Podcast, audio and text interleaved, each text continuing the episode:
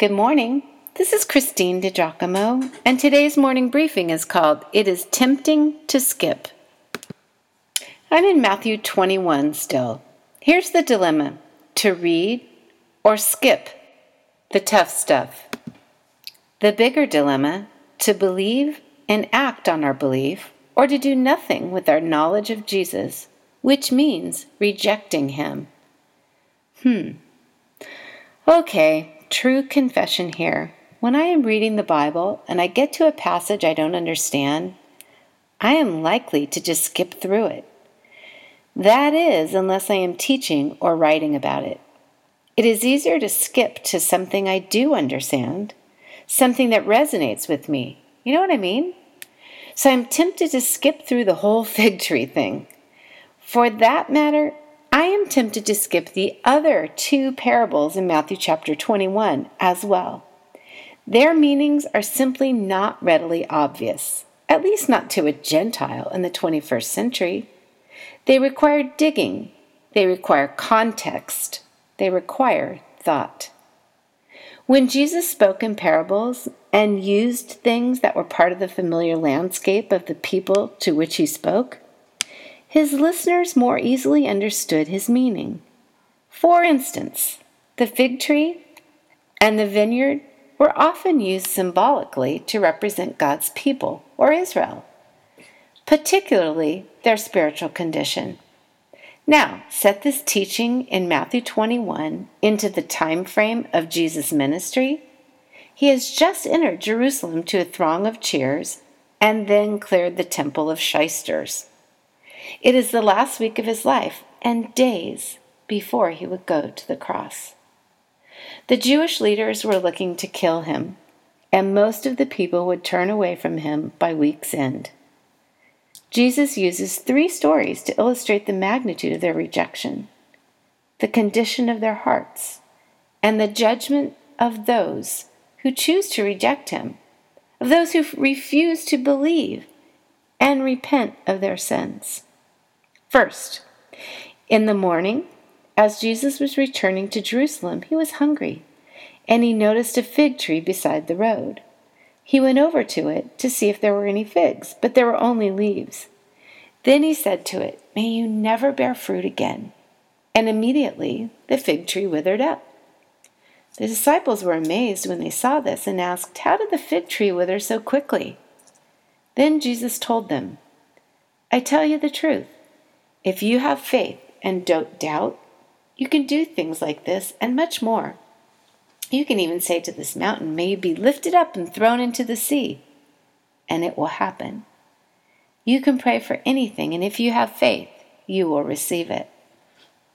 Second, he gave this illustration a parable. But what do you think about this?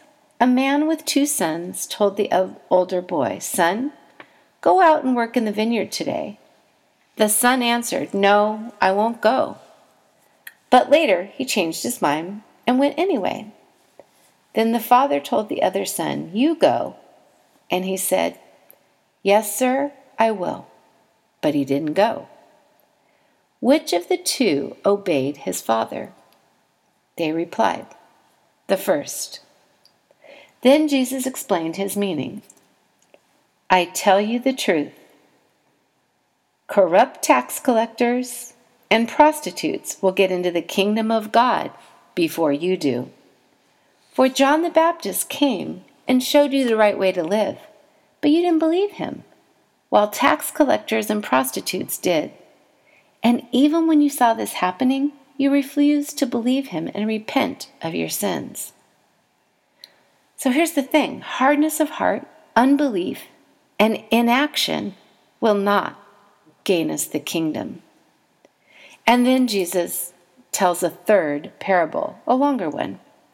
Now listen to another story. A certain landowner planted a vineyard, built a wall around it, dug a pit for pressing out the grape juice, and built a lookout tower. Then he leased the vineyard to tenant farmers and moved to another country.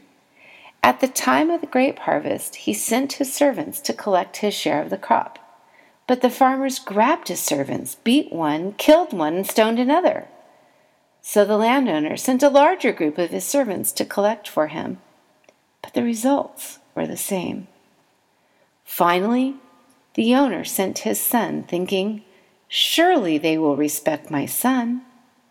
But when the tenant farmers saw his son coming, they said to one another, Here comes the heir to this estate. Come on, let's kill him and get the estate for ourselves. So they grabbed him, dragged him out of the vineyard, and murdered him. When the owner of the vineyard returns, Jesus asked, What do you think he will do to those farmers? The religious leaders replied, He will put the wicked men to a horrible death and lease the vineyard to others who will give him his share of the crop after each harvest. Then Jesus asked them, Didn't you ever read this in the scriptures? The stone that the builders rejected has now become the cornerstone.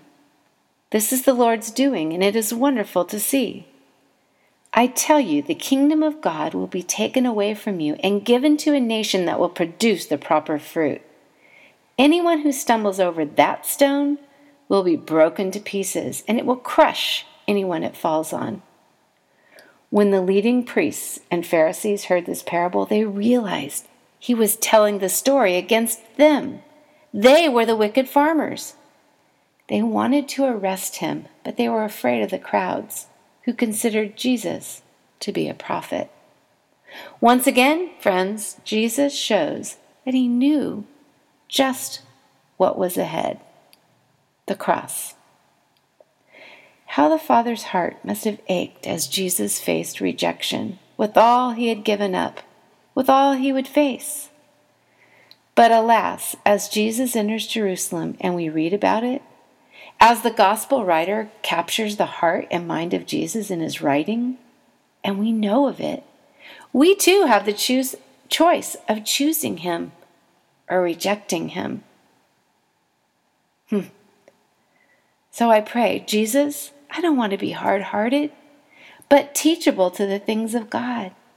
Make me a person of great faith who lives out of my faith each day. Amen.